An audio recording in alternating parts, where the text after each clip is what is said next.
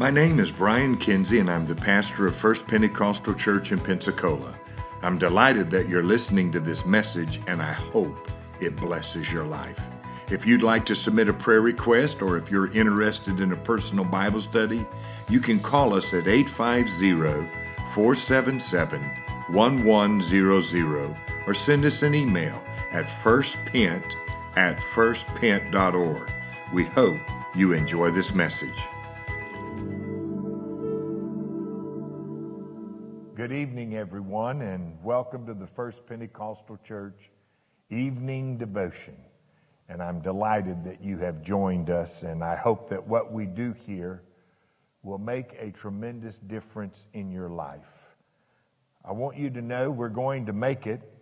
We're going to overcome in Jesus' name. And so I want you to be encouraged and stay tr- strong. Uh, tonight, I've decided to show you what I do in my rule of five.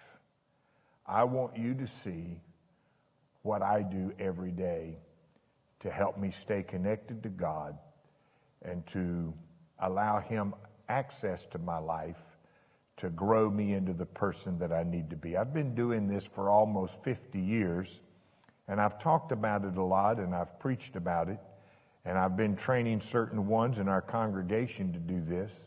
And I promise you that if you will learn how to discipline yourself to do this every day, it will change your life. So, what I'm going to do is I'm going to go back in time for about 25 years ago.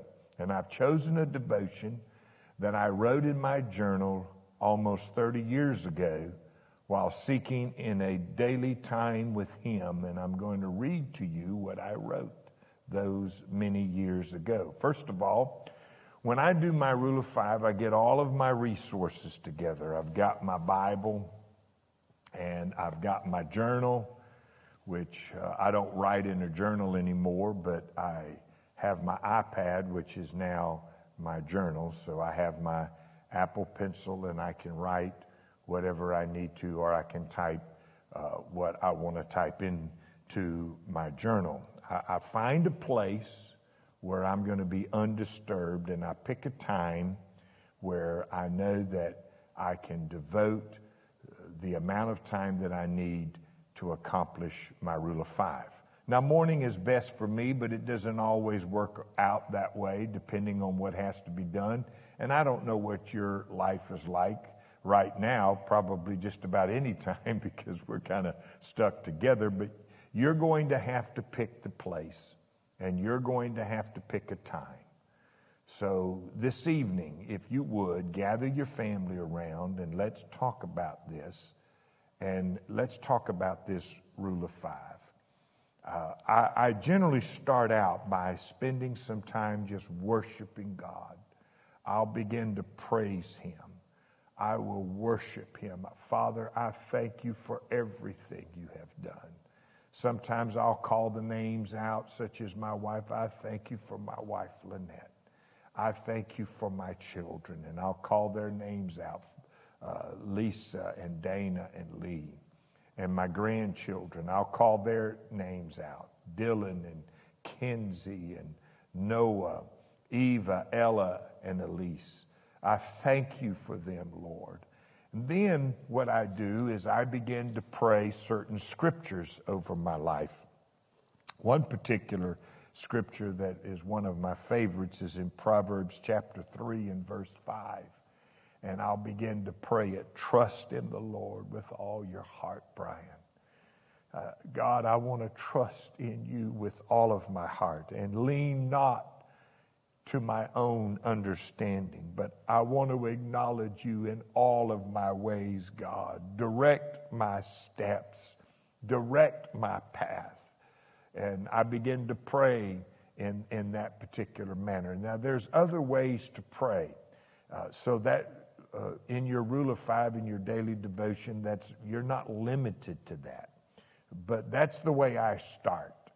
And it helps to get me into a frame of mind that when I begin to read the word of the Lord, God can speak to me and He can communicate uh, things to my spirit that I need to, to know and I need to uh, obey. So I'm going to read to you from Hebrews chapter 11, verses 23 through 29. And that's where I was 25 years ago in my place at the time that I had chosen to do my daily devotion. This was not something extra, this was not something new. It was just during my devotion, the Lord began to speak to me while I was in Hebrews chapter 11, which is the Hall of Fame of Faith.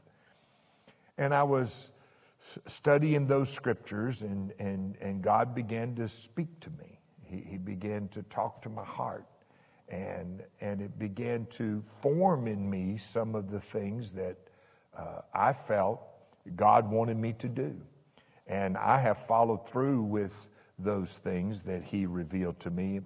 But in the text in Hebrews chapter 11, Moses was leading Israel out of Egyptian bondage into a new era of liberty.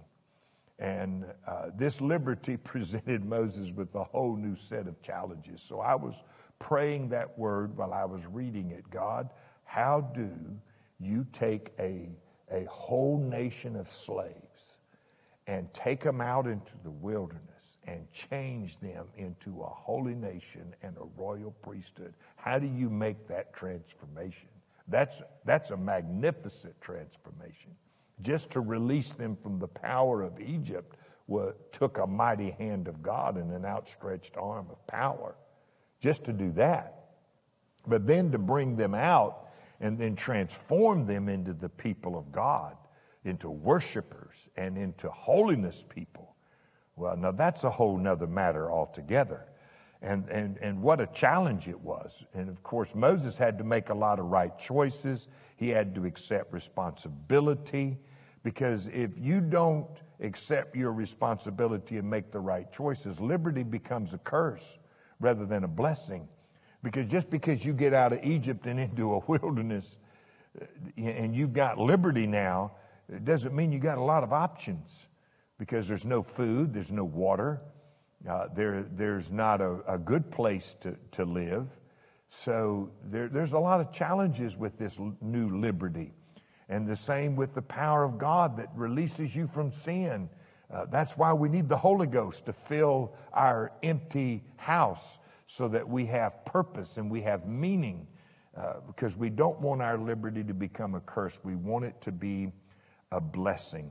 But a new nation was formed. They, they worshiped, they had consecration, uh, and they allowed God to minister to them, to transform them from slaves into a royal priesthood.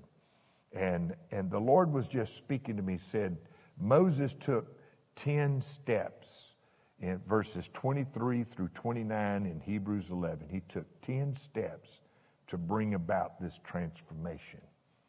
And it was as if God was speaking to me so many years ago for me to uh, actually take these steps myself.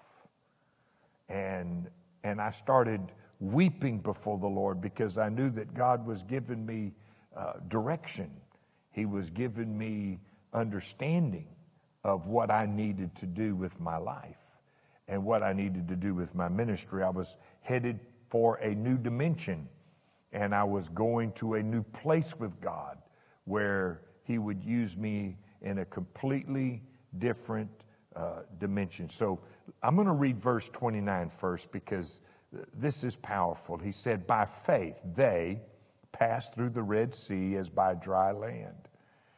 And God said, I empowered them not only to pass through their crisis, but I made it so that they didn't have to walk in the mud and they didn't have to get their feet muddy and they didn't have to do wrong things in order to accomplish my will.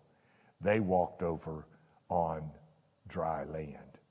So God does give us power to overcome in our crisis, and we don't have to be ugly. We don't have to get our feet muddy because God makes a way where we walk on dry land.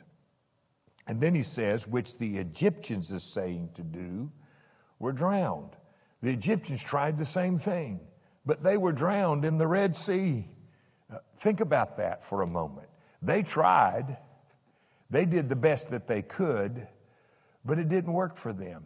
Because you see, God empowers people of faith to do things that people in the world can't do, especially when they're going through a crisis. And, and that really spoke to my spirit because we all go through different crises in our life. And of course, we're in one uh, more of a crisis right now, nationally and internationally, with the, with the virus and its effect on the economy and on people's lives. And, and it's definitely changing the landscape of the whole world right now. But we're going to come through this, we're going to pass through it, and we're going to walk over on dry land.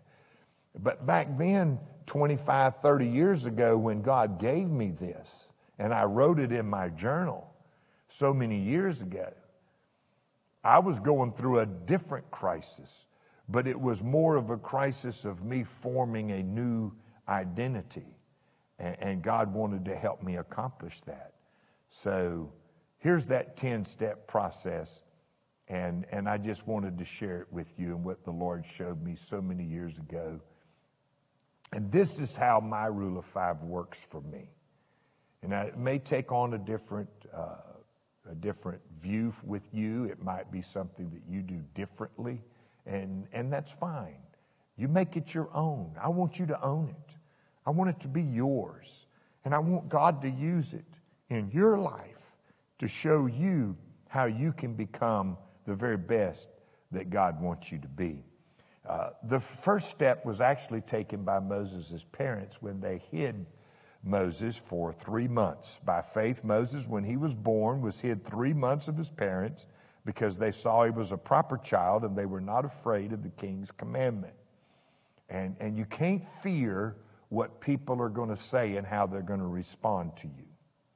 Uh, if you do that, then you're going to shut down the transformation process in your life. You can't fear even the king's commandment because there's going to be people that'll make a command against you because they're, they don't want to see you transform. They don't want to see you uh, break free from your slavery and become the person that God wants you to be. And why that is, I, I can't explain it other than we do have an enemy.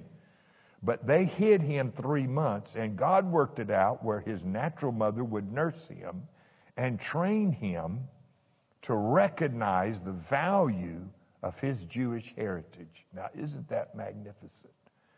And the Lord spoke to me through that scripture and said, I want you to start training people to be apostolic.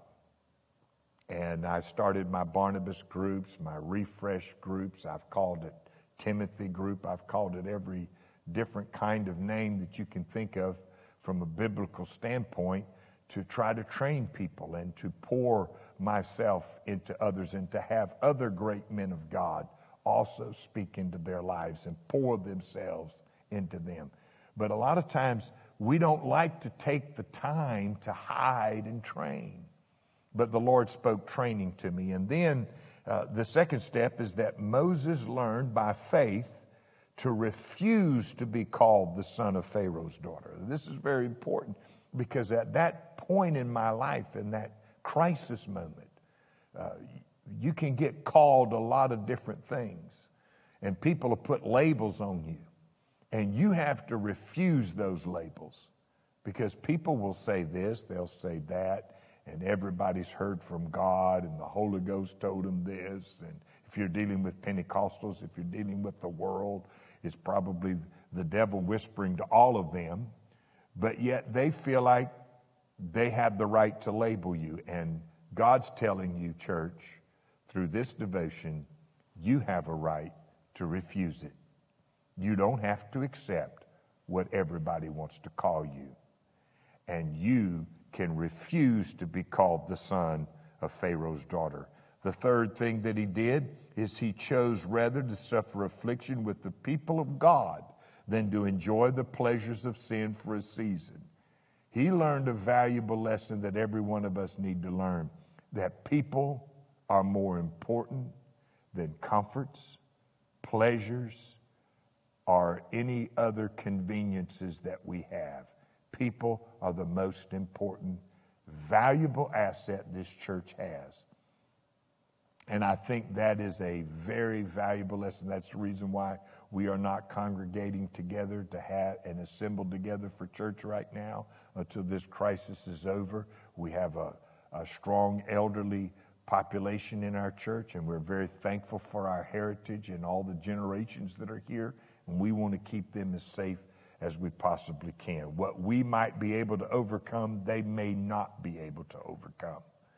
But Moses learned to choose people rather than pleasures. He made things that God considers valuable his priorities.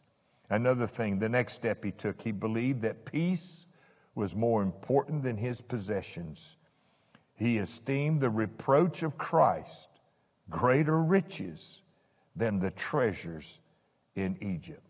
Now, when you think of the riches of joy and righteousness and peace that and the love of God and the hope that comes from Jesus Christ.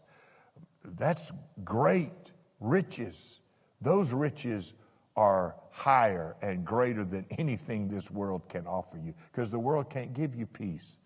You can't tune into a single network anywhere uh, and, and they give you peace. They're always uh, giving you the worst case scenario. They're telling you how bad it is. They're telling you how many people are going to die. And the reason they're doing that is because they don't have peace and they don't have any love for you and they have no concern for you or your family. They're just simply uh, wanting to generate panic and fear. And that's what our world does. But I'm so glad that I belong to a kingdom that's greater than that, that we belong to a kingdom of light and that God values peace and the riches greater than the treasures in Egypt. Our value system has to change if we're going to create this transformation.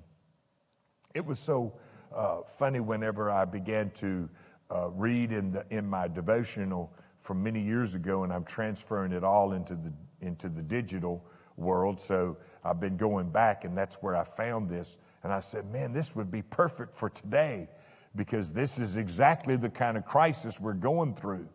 And I'm praying and I'm weeping before the Lord. God's wanted me to train people. God's wanted me to, to see a transformation. So many of our younger people are allowing the labels that are being placed upon them to dictate who and what they are and where they go and how and what they become. And I, am not going to allow it. We're going to refuse this. We're going to choose what God speaks into our life and who God says we are.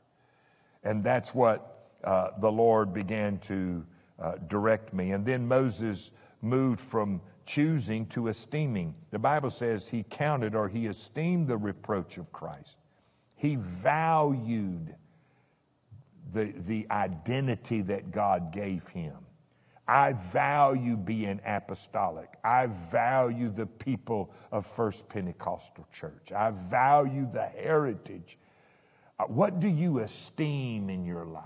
What do you value? I value our heritage and our identity and who we are to be greater than anything the world can give.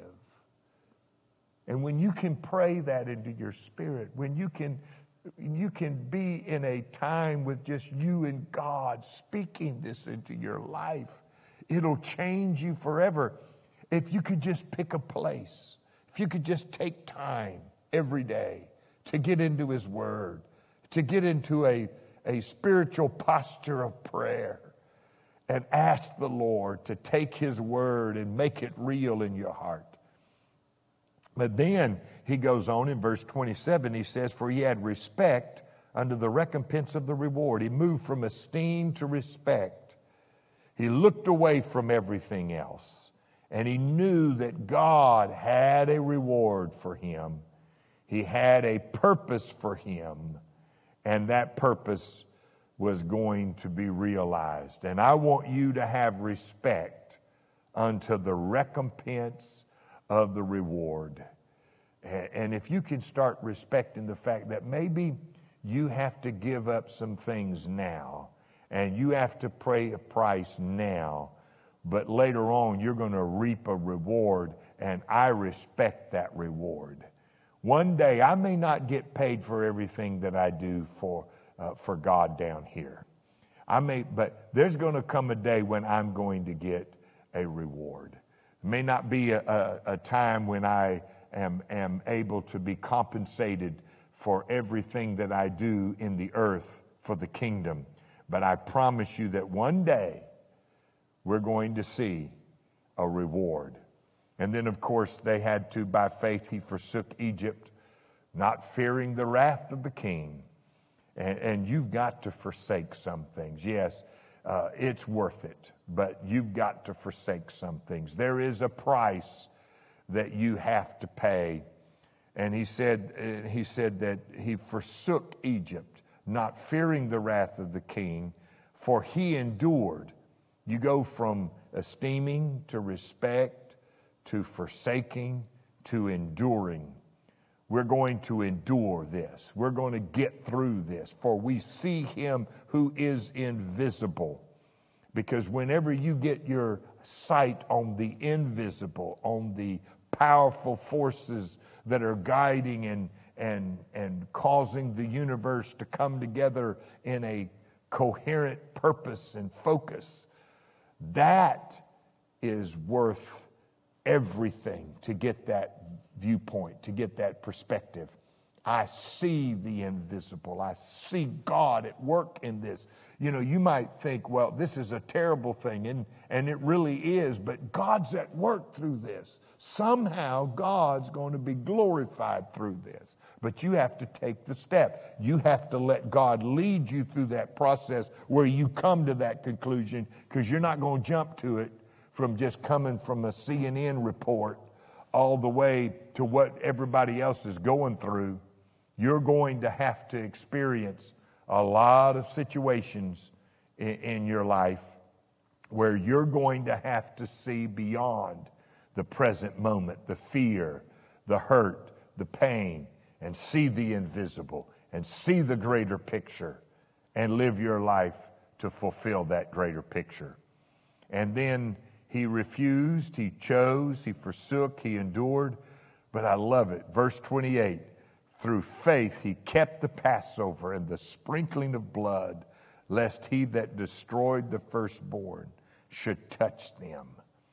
You see, he kept the Passover, and he did so by faith. You don't just give up things, and you don't just pay a price. You also get to keep some things. You get to keep some very valuable things. And I want you to learn what you keep especially when you do your daily devotion. The word that you get on Sunday morning and Sunday night doesn't go by the wayside any longer if you do your daily devotion. I call it a rule of five. You can call it whatever you want to as long as you do it. Because you get to keep things in that daily devotion that you can't find anywhere else. You can't They'll, you'll lose them because as you walk through the world, the world presses in on you and the spirits speak into your life and try to steal the word of God. But thank God you get to keep some things. And we're going to keep what God gives us. We're not going to lose it from Sunday to Wednesday. And, and that was what the Lord really began to impress upon me is because I was keeping more things in my spirit from the church services and from encounters that I had with the great people of God uh, that I was able to hold on to because I prayed them every day, because I wrote them in my journal. And, and it's so very priceless. These are treasures and principles that you can keep. You don't ever have to lose them. You don't have to give them up. You don't have to let the devil take them. You can keep them. Now, the final step, and then we're going to pray. And, and I hope that you enjoyed this because to me, this is very personal. It, it's very, it's something that God has done in my life through the years that I'm sharing with you. And, and I know that right now we desperately need it. I've been preaching it and teaching it and training certain ones in our congregation. We desperately need this. But notice what happens in the last step. They passed through the Red Sea as by dry land, which the Egyptians are saying to do were drowned. By faith, they passed through. Notice the word they. Moses didn't go alone, they passed through the Red Sea. They did not go alone. Moses took others with him. Here's the value of doing this daily devotion, of taking these 10 steps that we talked about here. And that is, you don't go alone.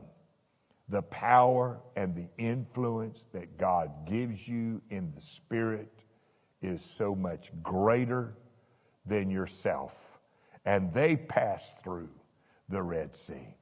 There is no crisis that can stop us, church, if God is on our side and if we are talking with Him every day. And allow this time for God to speak into your life. There are things that all of us can learn. If you, if you feel like you already know it all, well, we're in whole new territory. We, we've got to have wisdom that we don't have and guidance that we didn't have before. But God's promised to be with us. And if we will access the riches and the treasures and value them, God will open his, his resource to us. And there will be nothing lacking for any of his people during this time. And, and we will be a witness to the world like never before. Uh, thank you for joining us this evening. Thank you for being a part of my uh, life. And I love you, First Pentecostal Church, and all of the people of God worldwide uh, that are tuning in to this live broadcast. I so appreciate uh, each and every one of you. And all of us have our own special struggles, but I promise you what Moses did here in Hebrews 11 23 through 29, you can do it as well. And God will be with us. So let's pray. Father, I thank you for your wonderful people who have a desire to serve you even in difficult times when adversities press in on every side and it seems like there's no way forward. You are always there as a guiding light to lead us in the path that we should walk. And I say, God, open the way before us so that we may walk in your path and we may follow your example because we want to, in the end of all things, bring glory and honor to your name. We set our heart to honor your name. It is our desire to honor your name. And we thank you for this opportunity to share the Word of God with people. Let it impact their heart, let it minister to their spirit, and let the name of Jesus be praised for everything that we do. In Jesus' name. We hope you enjoyed this message. Please reach out to us if you have any questions. We can be found at firstpent.org. That's F I R S T P E N T dot org. If you're ever in Pensacola, Florida, we hope you visit us. Be blessed in Jesus' name.